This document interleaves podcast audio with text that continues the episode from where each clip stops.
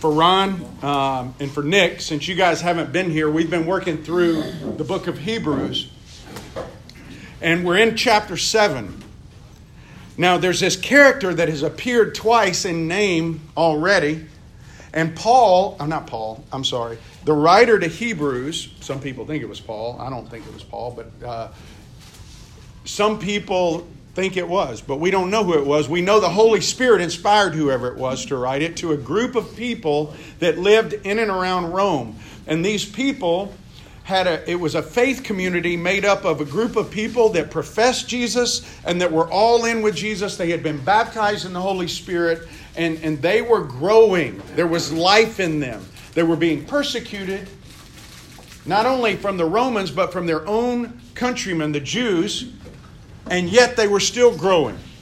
But there was another group in this faith community. They had left Judaism and they were professing Jesus, an intellectual buy-in to Jesus, but they were not all in with him. They had never been baptized in the Holy Spirit. They weren't growing. They didn't have new life. They simply had an intellectual assent to who Jesus was. They believed in Jesus the way people today go to church and say, yeah, I believe in Jesus. They know the facts that he died on the cross. They know that he died for their sin. They know they're sinners. They may have prayed a prayer, but they've never been baptized in the Holy Spirit. They've never had a new birth experience, and they're not believers. They're not true believers. And there's a third group that's trying to figure it out. They're all part of this faith community. So this letter was written to warn them and say you need to be all in. Chapter two, he says, don't drift from the message. How can you neglect such a great salvation?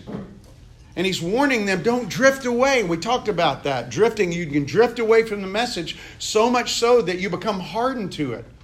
And he's saying, don't do that. In chapter three, he says, don't harden your heart like they did in the wilderness. He's talking about from Numbers and Exodus where the children of Israel kept hardening their heart against God because they would not obey him. And he says, don't do that. If you hear his voice, don't harden your heart. Let today be the day that you become all in. Then the third warning was in Hebrews five eleven through six twelve, where he says, don't waver. You're going back and forth. Don't go back to Judaism. Go to Christ. Be all in. And then last week, we looked at these four soul anchors that are really motivations for us to want to be all in with him. The first one was that we can trust in God's character. He doesn't lie. He cannot lie, right, Dave? He cannot lie. It's impossible for him to lie. It's what Scripture says. And so what he says, he accomplishes. And he had made specifically a promise to Abraham back in chapter twelve. And the unbelievable unfolding of that promise throughout time should encourage us that when God makes a promise, he sticks to it. He's a person of character. We can trust in his character. And that's the first anchor. The second anchor was that he also has a plan and purpose for things. So even though Joseph's brothers sold him into slavery, or actually, and they sold him, they were going to kill him. But even though they were, they had ill intent, God was behind it all. And, and used Joseph to preserve those very people that sold him into slavery. And Joseph recognized this because Joseph was a God-fearing man. And he said, what you meant for harm, God meant for good. You see, he knew his brothers were only instruments in the hands of God. And, and, and so God has this unfolding plan. And the writer last week at the last part of chapter six was trying to say, look at Abram, look at what God did. He had this unfolding plan. We can trust in his purpose for things. And then we saw that we can trust not only in his word or his character and his purpose, but also in his commitment. God made an oath with himself back in Genesis chapter fifteen, where he made, Abram did nothing. God made the oath with him. He was a smoking firepot that walked through the blood path to say, if this is violated, Abraham, I'll take the punishment. And he did in Jesus Christ. And we saw that. That's another anchor for us, a reason to, to be all in. And then the fourth thing is he says, and this is what leads us into this week. He said, you have a great high priest in the order of Melchizedek. Now there's that name again. It popped up back earlier. And remember, before he gave this warning in chapter five, he talked about Melchizedek. He goes, wait a minute, I can't talk to you about Melchizedek. You can't even, you can't, you know, you guys need milk. How are you going to have a big filet mignon with bacon around it? That's in essence what he said. You can't handle this solid food. This is food for the big boys. This is not baby food. And so he gives them the warning. But what's so amazing is this is one letter. It was read in one, one continuous sitting to the people. What happened in the last chapter? It's a chapter for us, but they didn't have chapters. It, it's a short period of time. Maybe what? ten minutes? Five minutes maybe? And what was shared? What could happen that could make them not take it here in one minute and then over here in the next minute they're they're okay to take it because he starts teaching about Melchizedek? The only thing that can make a difference is the Holy Spirit. It's not time. And that's why he's outside of time. You see, for a child who's five, their brains can't mentally process algebra or, you know, calculus. So they have to have time for their brains to develop. Even if you could teach them basic arithmetic, they just can't grasp it at five years old. No, no. But the Holy Spirit can come into somebody's life and they can grasp spiritual concepts, not based on time, based on the Spirit revealing it to them. They have the Spirit. The Spirit is like a, it's like a lens that helps you see. And so that's what happened. And he gave them this warning, and I believe some of them responded. And so he goes into the teaching on Melchizedek. Because he said at the end of last week, he says, Christ, Jesus Christ is our high priest in the order of Melchizedek. Now, before I sent those questions out this week, before you looked at the text, if I would have come around, let's say two months ago, and I put a white four by six card in front of you, said, I want you to write everything you know about this incredible character of the Bible named Melchizedek, what would you have written, Brian? Very little. What about you? Same. What about you? I would have said he's the king of Salem. You would have known that. Yeah. You're an anomaly. You really are. Abraham paid tithes to him. Abraham paid tithes to him. Did you know that before you were? See, but you guys are an anomaly, I'm telling you. Most people, when they hear the name Melchizedek, they go, oh, that's some Old Testament guy. I, I've heard the name. But that's it. Abraham went and got Lot and brought him back. Well, that's the story out of Genesis. Every Jew would have known that story. You know why? Because it involved Father Abraham. The Jews would have known it. So here's the writer. Writers, this writer, you know, of course the Spirit's inspiring him. But he's brilliant. Because he's taking the Jews back to Father Abraham to make a point about the Messiah in Jesus. Because what would be their struggle with him saying, Jesus is a high priest? Not a Levite. He's not from the tribe of Levi. Did that work out for people who tried to do that before? There was a king named Uzziah. And Uzziah says, you know what?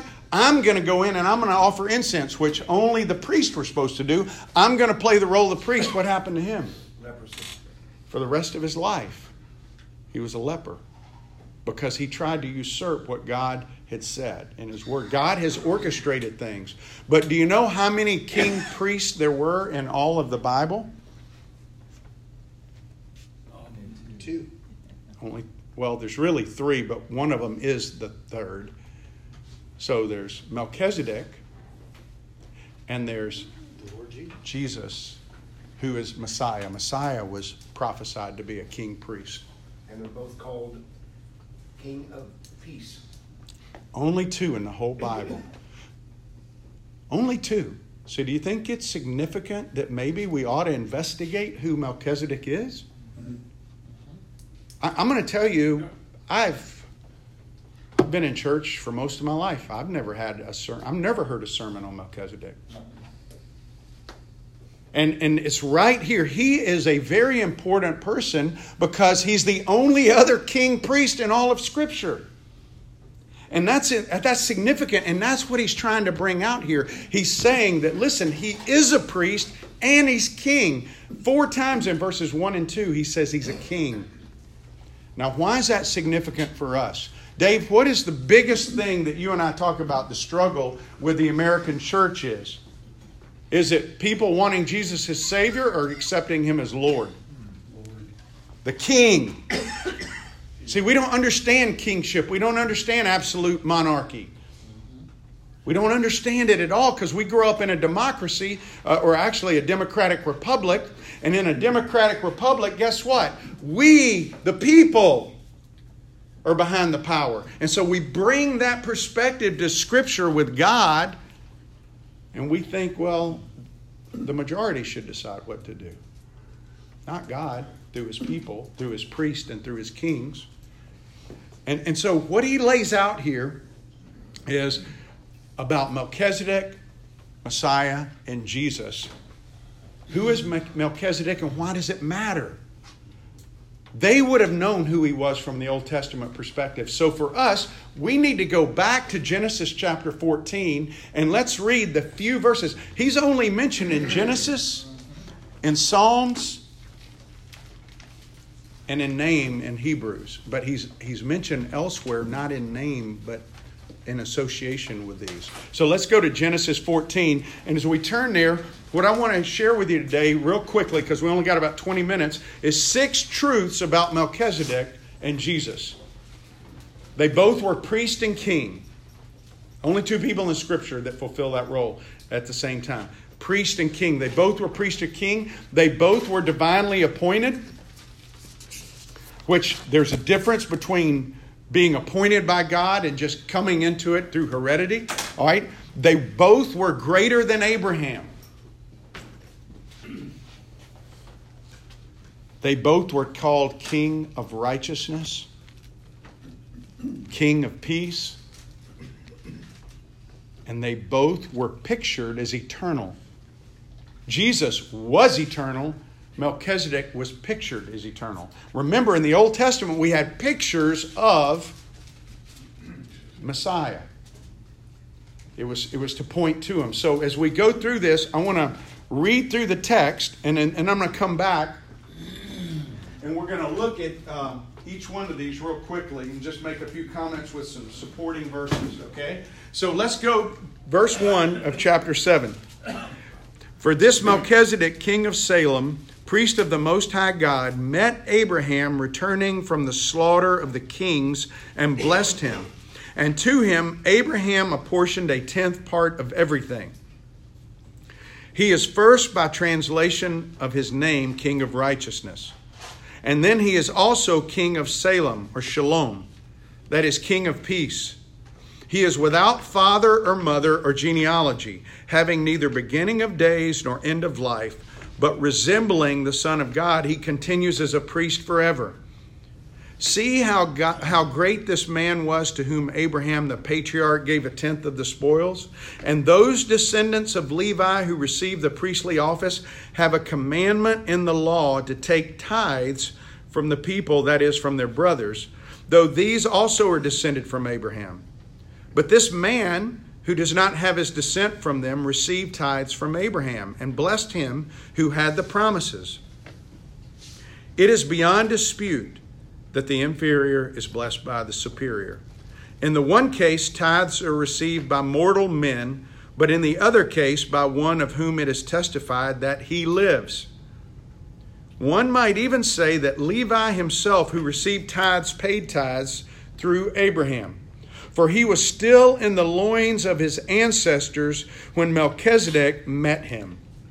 So what he's saying there at the end is, that Levi, who had not yet been born, was still a sperm inside of um, Isaac, who was inside of a sperm inside of Abraham. Actually, a sperm inside of Jacob, who was inside of Isaac, who was inside of Abraham. And he's saying that this guy received something that made that made him greater than Abraham. And so that's his whole point, because the Jews would have understood. Now remember, what was the verse at the end of chapter six? It says, Christ, Jesus, has been made a high priest in the order of Melchizedek. So, because in the Jewish mind, they're going, wait a minute, how can he be a high priest? He's not from the tribe of Levi. That's where the priest came from. And so he goes through in chapter seven, he devotes a whole chapter to explaining who Melchizedek is. So now, back to uh, Genesis fourteen, this is what the Jews would have known about him. Chapter fourteen, and what had happened is there had been this big battle. Five kings were battling other kings. They had taken Abraham's nephew Lot captive. Abraham gets three hundred eighteen men and says, we're going to go get them. It's kind of like the raid on Entebbe, man. He goes, we're going in and we get him. He takes Lot and he comes back, and guess who meets him? The king of Salem, the king of Shalom, the king of Jerusalem, Melchizedek. So look over in fourteen, verse eighteen. And Melchizedek, king of Shalom, brought out bread and wine. Hmm. Bread and wine. That's an interesting picture of what's to come, isn't it? Amen. He was priest of God Most High. That's El Elyon. That's not what the people of Israel called God, but that's what Melchizedek called him. The, the people of Israel called him Yahweh, which we know as Jehovah, which is God of Israel. And he blessed him and said, blessed be Abram by God Most High. There it is. By God El Elyon, possessor of heaven and earth. And blessed be God Most High, who has delivered your enemies into your hand. And Abram gave him a tenth of everything. And guys, that is all they would have known about him from the Torah. But in the wisdom books, in Psalm one ten, there's a messianic psalm. Go to Psalm one ten. Psalm one ten. This is a messianic psalm. It's not talking about David. It's talking about Messiah. The Lord said to my Lord, sit at my right hand until I make your enemies your footstool. Who else quoted that? Well, Jesus did. Absolutely he did. Why? Because it's a messianic psalm. He goes on to say, the Lord sends forth from Zion your mighty scepter. Rule in the midst of your enemies. Your people will offer themselves freely on the day of your power in holy garments from the womb of the morning. The dew of your youth will be yours. Who's he talking about there? Jesus. Yeah, Messiah. He's ta- well, he's talking about Messiah. They would have known Messiah. They didn't know the name Jesus yet.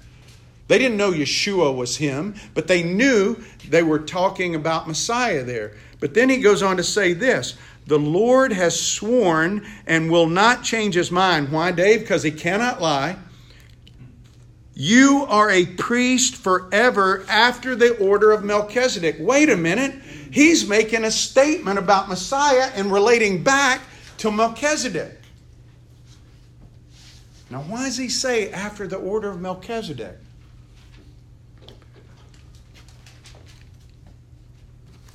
Now go to Zechariah chapter six. So he's hit the wisdom books. He's hit the Torah. Now let's look at Zechariah chapter six. This is fascinating to me how God's just got this all in Scripture. And you got people that say we need to detach from the Old Testament. Are you kidding me? Really? And miss stuff like this? This is ninety percent of the stuff underwater we never see. Chapter six of Zechariah. Look. Look down at uh, verse eleven. Take from them silver and gold and make a crown and set it on the head of Yeshua, or Joshua, the son of Jehozadak, the high priest. Whoa, wait a minute. What did he just say do? He said, make a crown and put it on who? The high priest. On a priest. He's not a king. And say to him, thus says the Lord of hosts, behold the man whose name is the branch. For he shall branch out from his place. He shall build the temple of the Lord. It is he who shall build the temple of the Lord, and shall bear royal honor, and shall sit and rule on his throne, and there shall be a priest on his throne. And the counsel of peace shall, shall be between them both. And the crown shall be in the temple. Wait a minute. Who's he talking about there? The Messiah. Yeah. He's saying the Messiah is going to be a king and a priest. Now, I'm not going to go into detail, but in Revelation, it talks about a king and a priest when it talks about Jesus, because it talks about the Lion of Judah. What tribe did the kings come from? What, what line did they have to be from? Judah. Yeah. And you know what's interesting about that? You go, well, Saul wasn't from Judah. He was from the tribe of Benjamin. But what happened with Saul? He, got the Holy he was... Pew, yeah. And who was put in his place? David. This little bitty boy, twelve, thirteen-year-old boy named David. Well, he was chosen to be king then, but he was from the tribe of Judah, wasn't he? And then every right king after him was from that tribe, including Messiah. I'm going to tell you, I, I've been walking with Christ for a long time. I've never, ever connected Melchizedek with being a king priest, Jesus being a king priest, Zechariah being there, uh, you know, the Messianic Psalm, Psalm one ten being there, in the in Revelation, the Lion of Judah, the Lamb who represents the priest. From beginning to end, from Genesis to Revelation, it's there. So why is that significant for us? We're going to be kings and priests in the kingdom of God. Yeah, but but when what I'm what what do we struggle with? Is Jesus the Lord of our life? Is he king? Yeah. How many times do you hear him being presented as king when you hear the gospel? It, we all focus on the priest aspect of it, the the sacrifice aspect of it. He's king and priest. I think you divide him and you do a disservice to people. Now, can God still bring glory to himself? Yes. But the bottom line is he's a king. Four times in verses one and two, his kingship is mentioned. He's saying he's king and he's priest. Listen, you know why it's important too? In Ezra two, you can just jot this down. Ezra two sixty-two, there was a group of people that wanted to be priests, and they looked up their name. They had no lineage, and they said, sorry, you're disqualified. Now, why would that have been a problem for them saying Jesus was a priest? Because the people that Hebrews was writing to were going, wait a minute, Jesus is not connected to the tribe of Levi. So that's why the guy's going, he's in the order of Melchizedek. Wait a minute, there was a Messianic psalm about Messiah not being in the, you know, the Levitical order, but being in the order of Melchizedek. And they, he's taking them back there. So here's the thing that's important about that, and it's the next thing. Not, not just priests and kings, they were both appointed. You see, the Levite was priest by heredity. He inherited it, yeah. He, it was just a her- heredity thing. And so he, through heredity, was brought into the, the uh, priesthood and served. Not so with Jesus. He was appointed, like, and the same with Melchizedek, appointed. Now, if Jerusalem is what he was the king of, which that's what most people believe, he was a king of Salem, king of Shalom. What was that area like? It was called Jebus. What was that area like when Abraham was around? Good or bad? Pagan or God-fearing? Pagan. Pagan. Pagan. So God puts a guy in the middle of this pagan place and says, this is my priest. See, people were offering sacrifices before the sacrificial system was given to the Jewish people. Do you ever think about that? All the way back to Genesis, remember Cain and Abel? They were offering sacrifices. So God puts a guy who's called the King of Righteousness in this pagan place to represent himself, because he was appointed priest of the God Most High. Now, when he, and it says in Hebrews seven twenty-one, which if, we're going to look at this next week, but twenty-one says, "But this one was made a priest with an oath by the one who said to him," he's talking about Melchizedek, "the Lord has sworn, sworn and will not change his mind. You are a priest forever." He was made a priest by an oath by the one who said to him. Who would have said that to him? God. God Most High. El Elyon. So I want to point out a couple of things about Aaron and that priesthood and Melchizedek and that priesthood. Aaron, was he a universal priest or a national priest? National. national. To who? The Jews. I- Israel. Israel. Yeah. He was a national priest to Israel. What about Melchizedek? Universal. He was universal. He, he was the priest of God Most High. That's a term all-encompassing of the whole earth. Was Aaron subject to a king? Yes. Was Melchizedek subject to a king? He was the king of Salem. Think about that. Aaron was subject to a king. He wasn't a king. He was subject to. So who's greater? Melchizedek, Melchizedek is, because he was a king. With Aaron, when he offered a sacrifice, did it bring peace forever or temporarily? Temporarily. Once a year, right? He had to do it every year because he had to redo it. But what about Melchizedek? What about Jesus? It's forever. Melchizedek, it says he's a priest forever, and his, his he brings eternal peace. He was a picture of Jesus to come. And he's talking about Messiah. Uh, we already said Aaron inherited it, but uh, Melchizedek was appointed.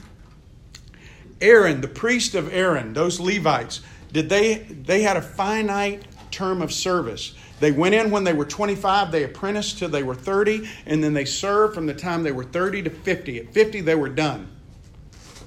But what about Melchizedek? What does it say about him? I read it. I just got through reading it. You are a priest forever. So who's greater, Melchizedek or Aaron? Melchizedek. Okay, so here's what he's doing. And this goes into point number three. He was greater than Abraham. Melchizedek was greater than Abraham. Why? He uses this argument, if A is greater than B, B is greater than C, then A is greater than C, right? So, he says if Jesus is greater than Abraham, and Abraham is greater than Levi or Aaron, then Jesus is greater than Levi and Aaron. That's the point he's making to these people. Because what's their hang-up? Their hang-up is, how can Jesus be a priest? Aaron was the great priest, the Levites, that tribe. And so that's the argument he's using. And he uses four through ten, and he brings out two things. He says he brought him tithes, and he blessed him. And he says the superior blesses the inferior. So the very fact that the king of Salem, the king of Shalom, Melchizedek, was blessing Abraham makes him greater. And Abraham was giving him tithes. And so he's greater than Abraham. That's the third truth about these two beings. The fourth one is he's called the King of Righteousness in verse two. His name translates, Melchi is king and Zedek is righteousness. So he's King of Righteousness is what his name means. And contrary to what we do, their names had meaning. Isaac was called Laughter because his mom laughed. Jacob was called Trickster because he was a manipulator. So this guy was the King of Righteousness, which meant he had the moral authority to rule in a pagan area. Now listen to this, Jeremiah twenty-three. This is what it says. And remember who he's a picture of, right? He's a picture of the Messiah. He's a picture of Jesus. Jeremiah twenty-three, verse five. "Behold, the days are coming, declares the Lord, when I will raise up for David a righteous branch." Remember what I read back in Zechariah six? This branch is going to be a king and a priest. And he will reign as king and deal wisely and execute justice and righteousness in the land. Philippians three nine says, and be found in him, not having a righteousness of my own that comes from the law, but that which comes through faith in Christ. The righteousness from God that depends on faith. Faith in who? Faith in Jesus. First John two one says, if anyone does sin, we have an advocate with Jesus, Jesus Christ, our righteousness. Jesus is the King of righteousness too. And Melchizedek is a picture of that. Fifth is King of peace, verses one and two. Peace with God, Romans five one says, because of Jesus we have peace with God. He's called the King of Shalom. Shalom is peace. Philippians four six and seven says, don't, don't worry about anything. Why? But trust in God and the peace of God, which surpasses all understanding. Our peace comes from Him. Now here's what's interesting. Psalm eighty-five ten, you know what it says? It says that righteousness and peace kiss each other. Have you ever heard that verse? Psalm eighty-five ten. And you know what that means? That you can't have peace without righteousness. There is no true peace without righteousness. And, and in Psalm seventy-two seven, it says, in his day may the righteous flourish, may peace abound until the moon is no more. You see, there's associated with peace righteousness. In Isaiah thirty-two seven, the effect of righteousness will be peace. And so what he's doing is he's showing this connection between Messiah, Jesus, and Melchizedek as the fourth picture of this Messiah. And the last thing is eternal. Now, Melchizedek wasn't eternal, but he's pictured as eternal because there's no record of his mother, there's no record of his father, there's no record of his death, which for somebody as significant as him, there should have been. And so whoever wrote this letter to the Hebrews goes, how do I help these people understand that Jesus can be a priest? Wait a minute, there was a guy named Melchizedek, and he goes back. And seven times in this chapter, his eternal nature is brought out. He's talked about being indestructible in verse sixteen. Forever in verse seventeen, a priest forever. Forever in verse twenty-one. Permanent. But it's picturing Jesus. He saves all the way to the utter, to the utter end. Verse twenty-five. Verse twenty-five, he always lives to make intercession. Verse twenty-eight, he's a son perfect forever. You see the Mel- Melchizedekian order of priest, it's a lot to say, was an eternal order of priests, and it came from God through appointment. So what does that all have to do with me and you? Well, do you struggle with him being king?